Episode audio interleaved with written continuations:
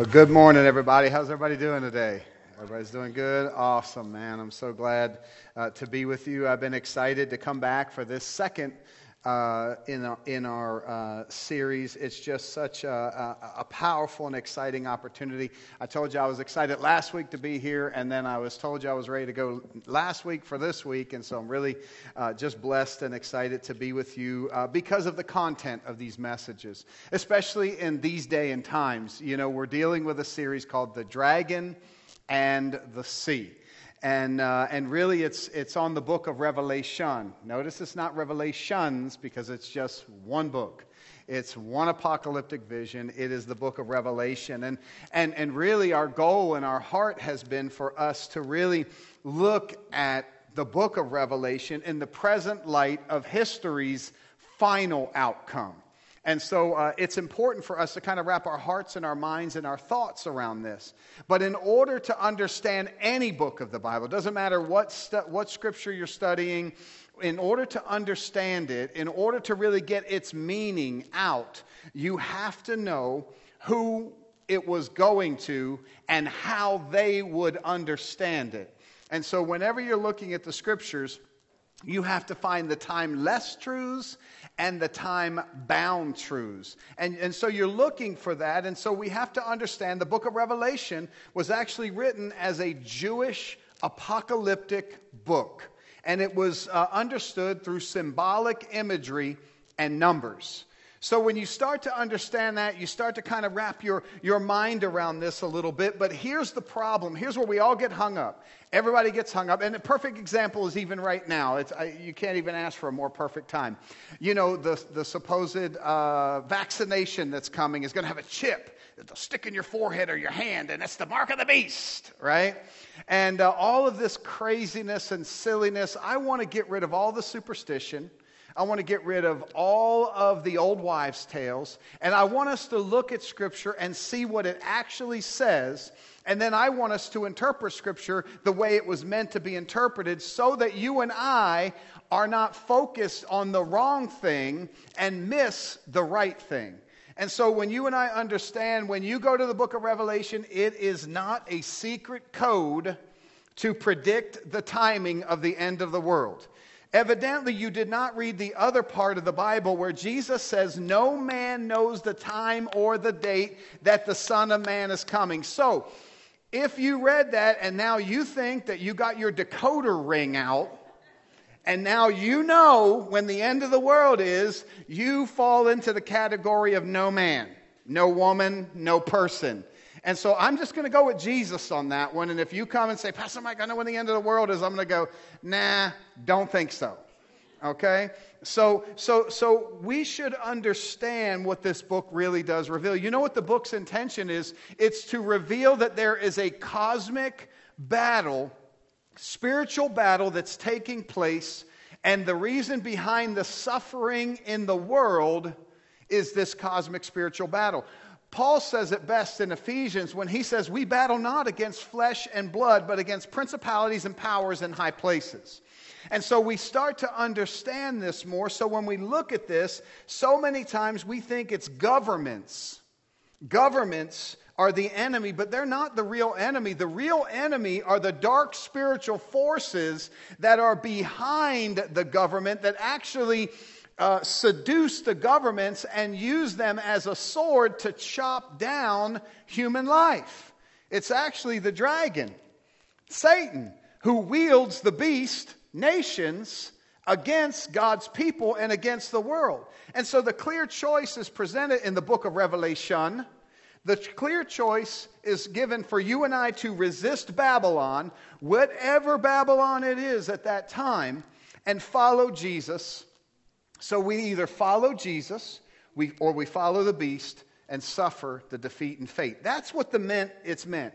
Keeping in mind that the book of Revelation was actually written to seven churches in Asia Minor at the time. So as they're reading this, John, who penned this revelation under the unction of the Holy Spirit, he is actually writing this and the people to people he knows and as he's writing these to people that he knows he's unpacking truth And so these people are understanding it and they're understanding what is being said. Now, I find it unique that this, uh, that this book that is written, this apocalyptic book, addresses the seven churches and calls them out right away. But we totally ignore that and get caught up in the ten horn beast. We totally miss what God's trying to say to us because we're worried about the, the, the, the, the monster filled with, you know, eyes all around or the 1260 days. What does that mean? And we miss that Jesus just called the church apathetic. He calls the church apathetic. He goes to one church, he says, You know what? You guys, you guys are all right, but here's the problem. I hold something against you. You know what I hold against you? You're apathetic. Your wealth and your affluence have rendered you totally, totally worthless in advancing the kingdom. You've gotten comfortable. You are now apathetic, which means you are wealthy and you are affluent, and you're not willing to sacrifice your wealth and affluence for the gospel. Then he goes to another one and he just straight calls them what they are. He says, Y'all are just acting like heathens. He says, You're going, you're participating in ritual worship, which means people are walking past town and they see you in the false temples, the false god temples. They see you in there uh, being sexually immoral. They see you eating in their ritual feasts. You got to stop. And he says, I don't want to take your lampstand from you, but I will because you're already dousing your light. So he's calling them back. Then he calls another, he calls another church. He says, Man, you're not hot and you're not cold. You're lukewarm. I'd rather just spit you out of my mouth. You're basically, you don't care one way or the other. But then he comes to a church and he says, You're faithful. And you're faithful even when those other churches make fun of you. You're faithful even when the world makes fun of you for your faithfulness. You're faithful even when it hurts. You're faithful even unto death. But Jesus was calling all of these churches back. Not one of them was he throwing away. Every single one of them, he was pointing it out, as Gina read earlier. It was to discipline, to bring them back to him, to wake them up. So when you and I start to understand that, and we start to understand that there are forces at work, you and I start to unpack it. And, and when you and I understand who the beast is or what the beast is, we start to understand the scriptures better. You see, the beast are the nations that rise up that offer uh, protection, and they offer that through military power. And if you don't want it, then they do violence for you. It's kind of like, let me pay you to do business. They come by and they collect their business for protection, and then you say, Who am I being protected from? Me. I don't need protection. Do I need to show you you need protection? And then on the other side, it's prosperity. Prosperity through propaganda. And so you got these two things that set themselves up as God that calls for your total allegiance, your total pledge of allegiance, which leads me to the mark of the beast which we're all so caught up in 666 and tattoos and getting stabbed in the forehead or the hand that we miss that our, our hearts get pickpocketed. The mark of the beast is the anti Shema. The, the Shema, the Shema, the Shema in Deuteronomy 6 4 through 13 says, You'll love the Lord with your heart, mind, soul, and all your might. And then it says you're supposed to write his words on your forehead and bind them on your hand. Teach them to your children and pass them from generation to generation. It didn't literally mean that we're supposed to go and take this Bible and strap it to our foreheads. No, what it actually meant was that it is a direct prayer and pledge of allegiance. You are the one true God. There is no one else I will find protection in, and there is no one else that I will find prosperity in. Only you and you alone. It is a pledge of allegiance. And what the mark of the beast does what happens is, is they call you to a pledge of allegiance either through military power and violence or through prosperity, and then you take the mark of the beast. But it's a heart issue. I'm not looking for tattoos on your forehead, I'm looking for the marks on your heart that come out your hands. Does that make sense? But the okey doke is you and I are worried about who's got 666 in our foreheads. You, you and I are worried about, I'm not getting that because they're going to stab that and there's going to be a chip in there that's going to follow me everywhere I go. They already know where you are. You got a phone. You don't need a chip. Hello? Big brother? You know what I'm talking about. You know there are some people that cover their TV because they're convinced Big Brother's watching them through their TV when he's actually watching them through the window. So, so, so for you and I to wrap our understand, we start to understand that there are forces of evil that are at work and we understand that they are intoxicating to people. And so what happens is is there's a time when you either decide you're going to follow God's kingdom or you're going to follow the kingdom of the beast, and one day you're going to get exactly what you want. If you don't want God in your life, one day you will be forever separated from God by your own choice and by your own actions and by your rejection of the gospel. The dragon and the beast and all who follow them will be eternally quarantined, eternally sequestered away forever and ever, never to be able to corrupt God's kingdom again. That's the message. That's for you and I to understand. This is the heart. You see, you and I, has anyone ever here, uh, men uh, especially, you ever record a game and then you're going to go see your friends and you say, Don't say a word about the game. I have it DVR'd. I couldn't watch it in lifetime. Don't you say a word. Don't you say a word. Right? And then all of a sudden you're on the way home and, and you see somebody outside. Yeah, Cowboys win. Cowboys win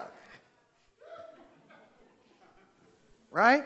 This is what Revelation is doing. You have the book.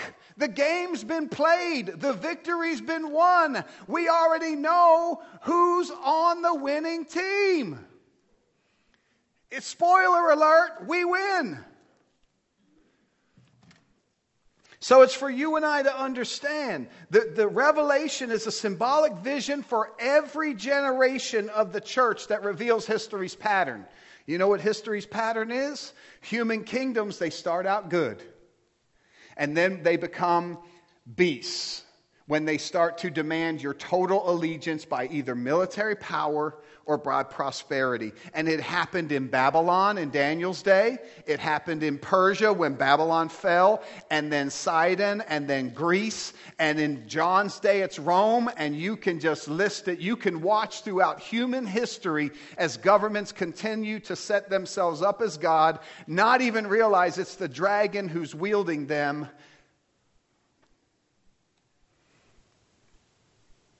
as they desire worship. See, this is what we should understand. The only way that you and I can resist this is through the power of the risen Lamb. The power of the risen Lamb of God who was slain before the foundations of the world, Jesus. That is the only way that you and I will resist. And that's the message of Revelation.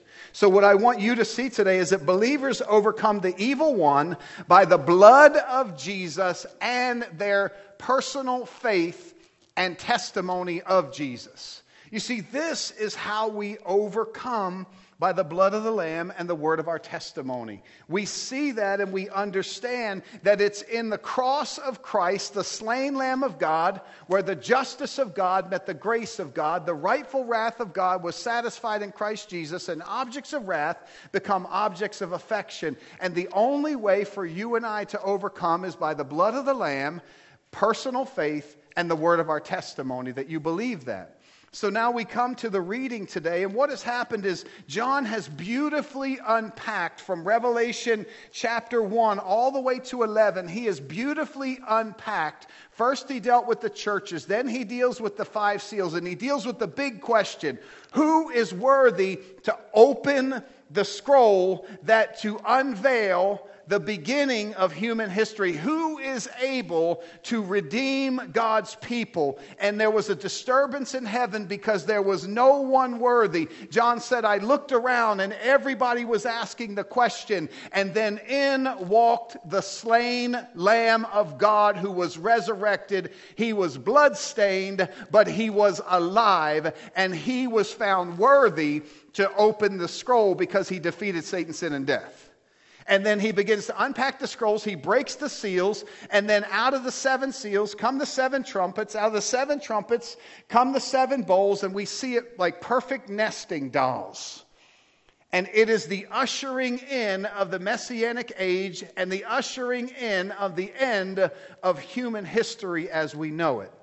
And so when we look at this, this is what Revelation picks up. It says, And a great sign appeared in heaven a woman clothed with the sun and the moon under her feet, and on her head a crown of 12 stars, again revealing Israel. Remember Israel, the 12 tribes? And she was pregnant and crying out in birth pains and in agony of giving birth. Do you remember Genesis? reminded us that women would give birth would be giving birth and it would be a painful experience and another sign appeared in heaven behold a great red dragon I think we kind of know who that is, with seven heads and ten horns, and on his head seven diadems. His tail swept down a third of the stars of heaven and cast them down to earth. And the dragon stood before the woman who was about to give birth, so that when she bore her child, he might devour it. The same way he was looking to destroy Jesus, because if Jesus comes, if Jesus is successful, you and I are redeemed. The work of the enemy is defeated. And so what happened? She gave birth to a male child, one who was to rule all the nations with a rod of iron, but her child was, her child was caught up to God. Woo, hello. And to his throne. I don't know what's going on, but I will switch. And the woman fled into the wilderness where she was, uh, where he, she has a place prepared by God in which she is to be nourished for 1260 days. Now, I want to stop for a second because here's what's happening to most people right now. There's a secret code. There was 10 horns, seven heads, 1,260 days, and they totally miss the gospel. They just miss the gospel that the Savior of the world that was promised came in, in Genesis, defeated Satan, sin, and death, has ascended on high, and is waiting and preparing to return. We miss all of that because we're worried about what the 1260 days means. Does that make sense? And so what happens is now the war arose in heaven. Uh, Michael and his angels fighting against the dragon, and the dragon and his angels fought back, but he was defeated. Spoiler alert, DVR.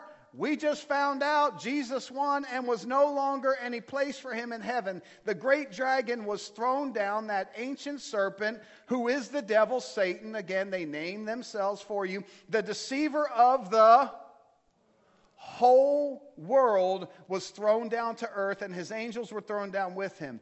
I heard a loud voice in heaven saying, Now the salvation and the power and the kingdom of God and the authority, everybody say authority of his Christ have come, for the accuser of the brethren has been thrown down, who accuses them day and night before our God. And they conquered him by the blood of the Lamb and the word of their testimony. Hallelujah. Let's all shout.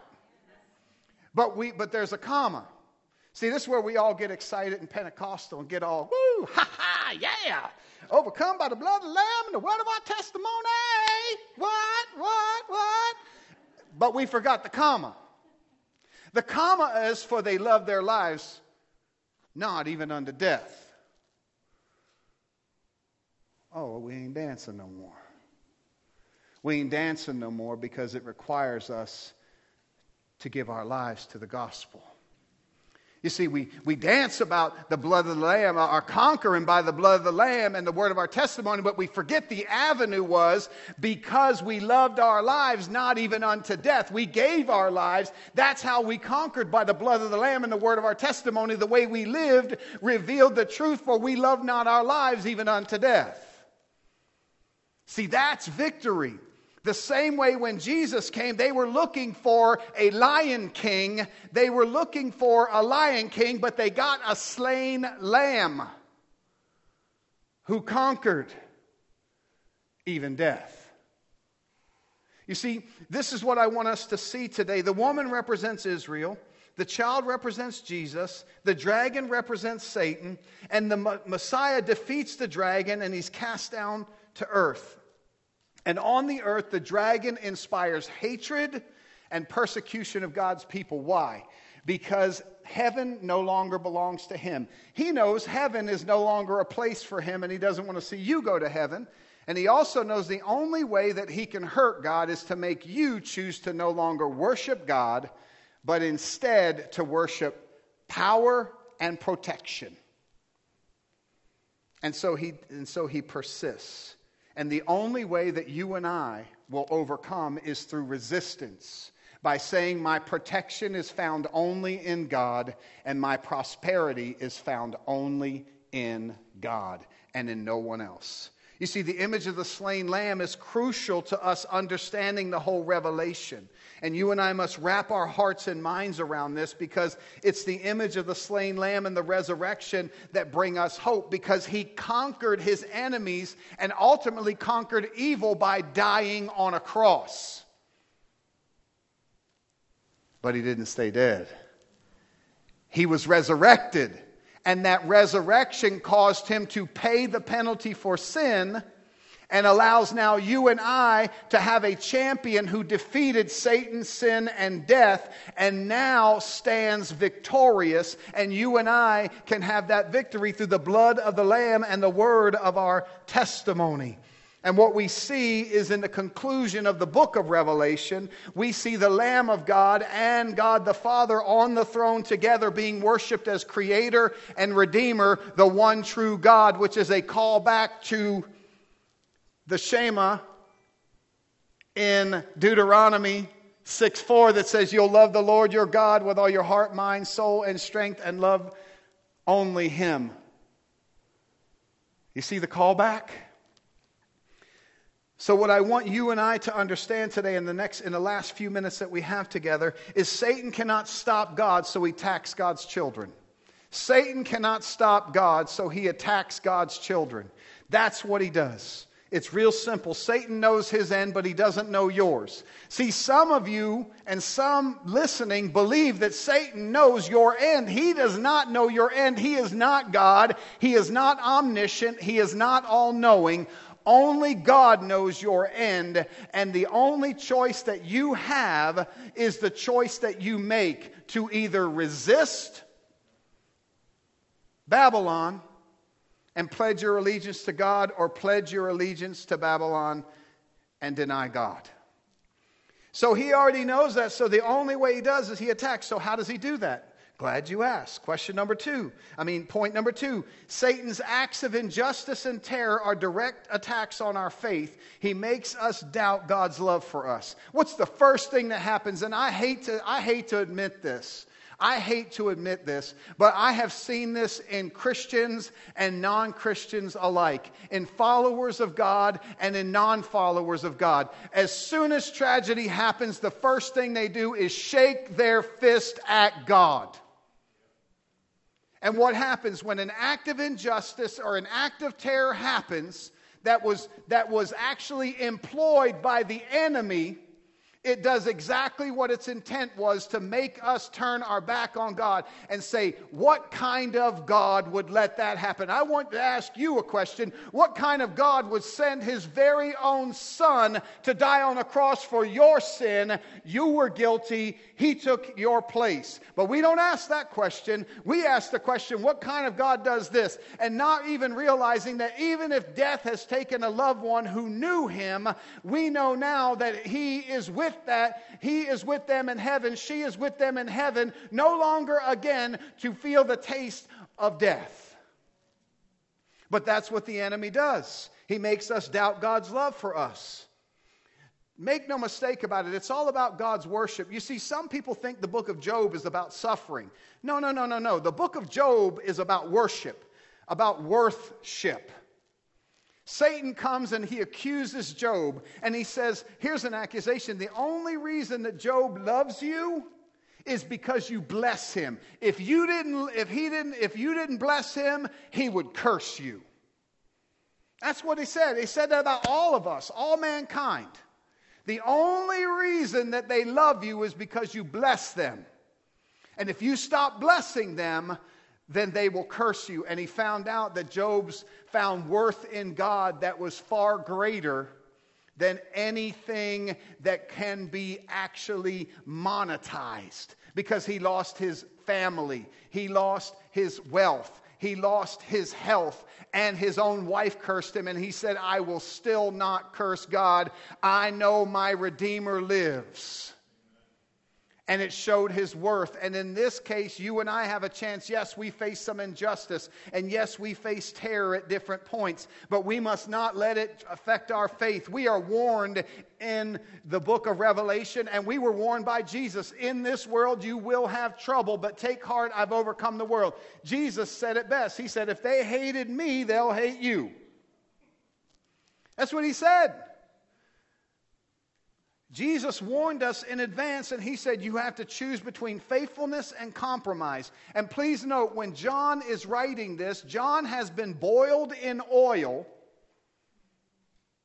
and he has been placed on the Isle of Patmos in exile as he's penning this letter under the unction of the Holy Spirit. You and I get a hangnail and God hates us. Right? This is the struggle.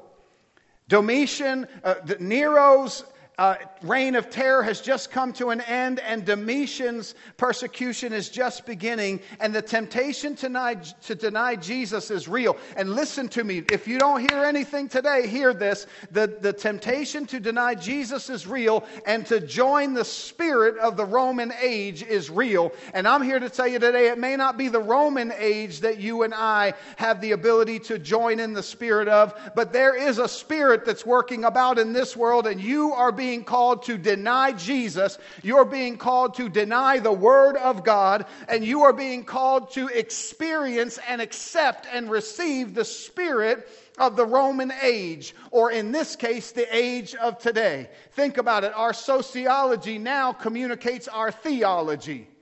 No longer is it our theology informing our sociology. It is now our sociology that informs our theology, which means we have adopted the spirit of the age. And you are worried about a mark of a beast on your forehead or hand, but it has already been marked on your heart. Revelation makes sense now, doesn't it? You see, these are very real. Jesus calls the churches to faithfulness, and he says we will only overcome and conquer by the blood of the Lamb and the word of our testimony. Jesus promises rewards for the overcomers, and they can be found in Revelation 21 and 22. He connects all of those rewards and helps you and I to understand that. And then he gives us a reason, and he helps us to know that Satan's mouth is going to be shut Satan's mouth has an expiration date, and that's number three. Satan's voice will be silenced forever. There will be a time when you and I will no longer have the accuser of the brothering making accusations toward us or putting things in our heart and putting things in our mind. But make no mistake about it, temptation is not sin. Did you hear what I said? Temptation is not sin. To be tempted is not to sin. You need to read the book of James. It's when we give in to that temptation that it becomes sin. And so what happens? Satan comes and he offers and then he tries to rally the troops again at the Battle of Armageddon. And you and I think the Battle of Armageddon is going to be some, uh, uh, some warfare, some blood soaked battle. But I'm here to tell you already the only blood soaked person in that battle is the slain Lamb of God who appears, and his robe has already been dipped in blood, but it's not the blood of his enemies. It's his very own blood that he died for the sake of his enemies. And you and I are looking for a bloodbath. If you're looking for a bloodbath, look no further than the cross. The victory has been won. Okay, all right, now I know somebody knows what I'm talking about this morning. So, the forces of spiritual evil and everyone who follows evil and rejected the eternal new, uh, good news of Jesus will be eternally sequestered, put away, separated from God, and they will inherit the very hell that they have created for themselves. Only it'll be a quadrillion times. I'll make up a word worse than they could ever ask, dream, think, or imagine. But you and I need to understand something this morning, and that is our victory requires two parts. Our victory requires trusting in the finished work of Jesus and personally receiving Jesus, which becomes our testimony. That's what it's all about. You and I trusting in the work of Jesus. You and I trusting that Jesus is the Son of God. You and I trusting that He died on a cross for your sin and my sin. You and I trusting that He defeated Satan's sin and death when He was resurrected. You and I trusting in the ascension when the angel said, Why do you stand looking into the sky? This same Jesus who left will return again. You and I trusting in the words of Jesus when He said, If I go away to prepare a place for you, then you can trust me. I will come back to take you that you may be where I am. You know the way to where I am going. The same Jesus who promised that while I'm away, the Holy Spirit will come and live in you and guide you and teach you. This same Jesus, that's where we learn to trust in the finished work of Jesus Christ and it becomes our personal testimony. And they say, How in the world can you not worry about all of these other things? And it's because we have a peace that passes all understanding. Our protection is not found in military might or violence. Because violence can visit anybody. It cannot be found in prosperity if your, all of your hope is in your stocks and bonds. God help us all because all it takes is one downturn. I knew one of our Christian brothers. He lost one third of everything that he had put away for his retirement in one day. But you know what he said? God's got me. God knows how many days I'm going to live. That was his faith. Conversely, we were in Houston when Enron fell, and there was a mass suicide taking place as people were killing themselves because they lost all of their money and investments, because they had all of their hope in their wealth, all of their hope in their affluence. Christians look at it and say, well, if God prospered me to this point, He did it once, He'll do it again, and it'll be awesome. I'll just use Job as the example. It's a difference of opinion. And so we overcome by the blood of the Lamb and the word of our testimony. God's kingdom will re- be revealed to the nations. Listen to me. When they see the church not killing our enemies, but laying our lives down for our enemies, that is when the kingdom of God will be revealed. You don't believe me? You know what happened in Exodus when the plagues came?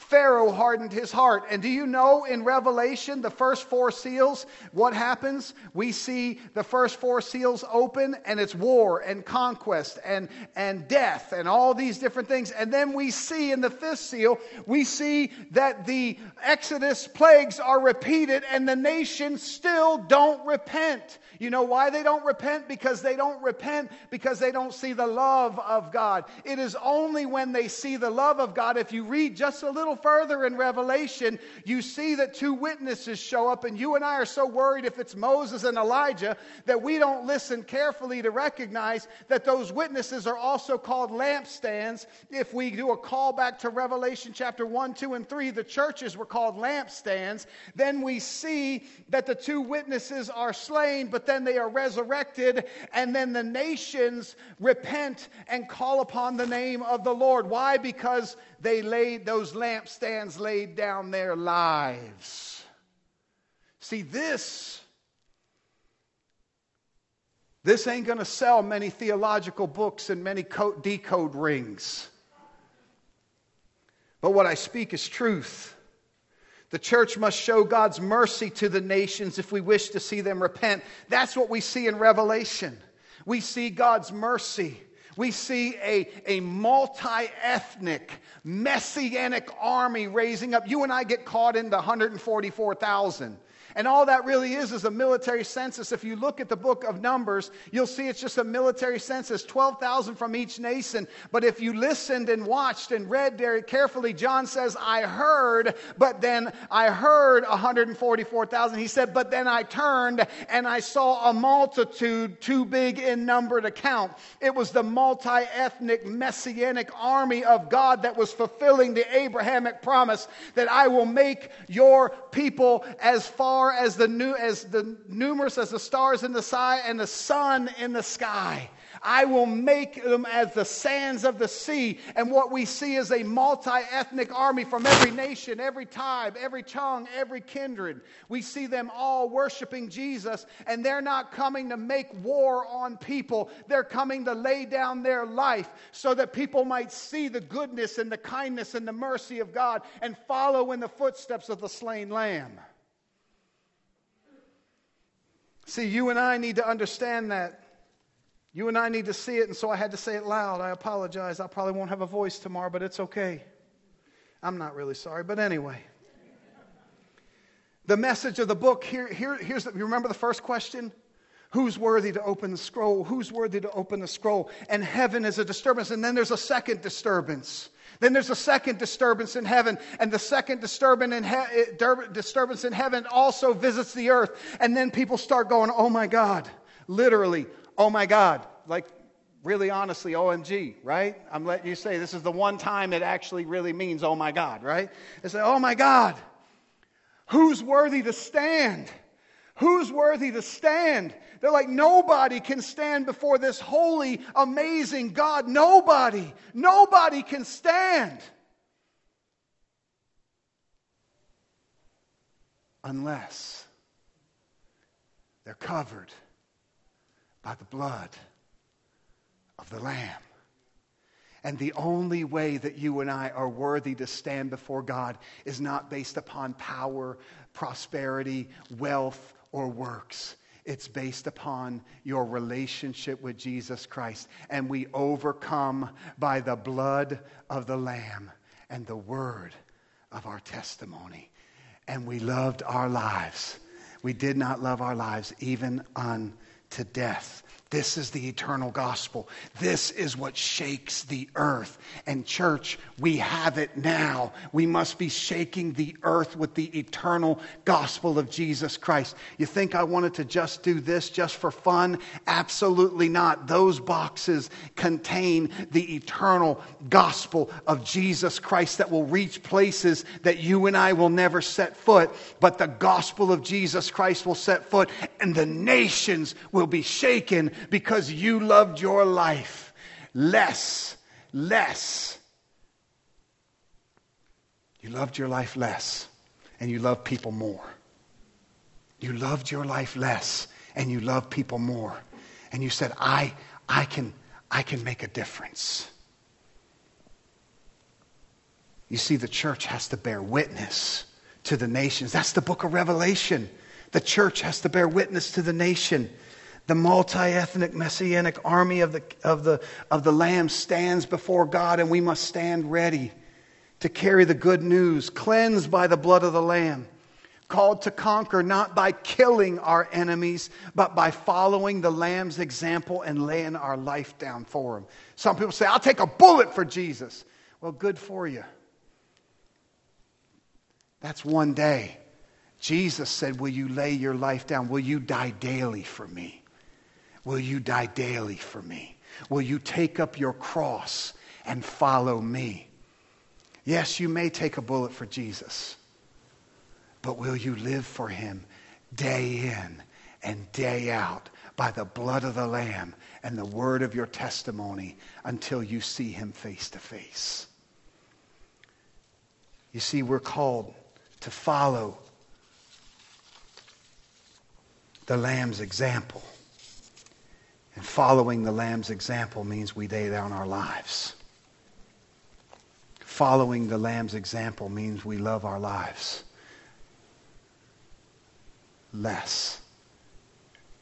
We love God more and we love people more. This is the message of Revelation. And if you read it, it's so simple for us. But we've been getting pickpocketed, church. We've been getting pickpocketed. Our hearts have been pickpocketed, worrying about a thousand year reign and 1,260 days and 10 horns on a beast and seven diadems. And the whole time, the message has been the slain Lamb of God who overcomes the sin of the world and asks you to trust in his promise and not follow the pattern of the world. The choice belongs to you and me. Let's pray together. Father, in the name of Jesus, we come to you. And God, we ask that you give us wisdom and grace today. If you're here this morning, if you're listening online, and maybe you're a believer, you fall into one of those categories. You become apathetic because of wealth and affluence, and right now you just say, God, forgive me. Don't take my lampstand. Light me up and let me shine brightly. If you're here this morning and you've been worshiping false gods, and you already know what they are, you can say, God, I renounce all false gods. You are the one true God, and I pledge my allegiance to you and you alone. You prepare a table before me in the presence of my enemies. You, you lead me and you guide me. You walk with me even through the valley of the shadow of death, and I pledge my undying allegiance to you and you alone. Help me, God. If you're here today or you're listening, and you say, man, I, I need that kind of confidence. I want, I need the slain Lamb of God. I need Jesus in my life. I want to be an overcomer. I'm tired of worrying about death. I want to know that my champion Jesus defeated death and I no longer have to fear it. If that's you today, you can just simply overcome by the blood of the Lamb and the word of your testimony. You can say right now that I believe that Jesus is the Son of God. I believe he died on the cross for my sin. I believe that God raised him back to life. And I believe that he's preparing a place called heaven for me. And I choose to put all of my hope and all of my faith and all of my trust in that. I am forgiven. And I stand worthy not because of my own behavior, but worthy because of what Jesus did for me. I invite you, Holy Spirit, to come and live in me and work through me. And I know that I cannot be perfect because only Jesus was perfect, but I am being perfected. And I receive forgiveness, life, and hope. It's in Jesus' name that I proclaim this prayer. And all God's people said, Amen and amen. Can you give the Lord a hand clap this morning because He's a good God?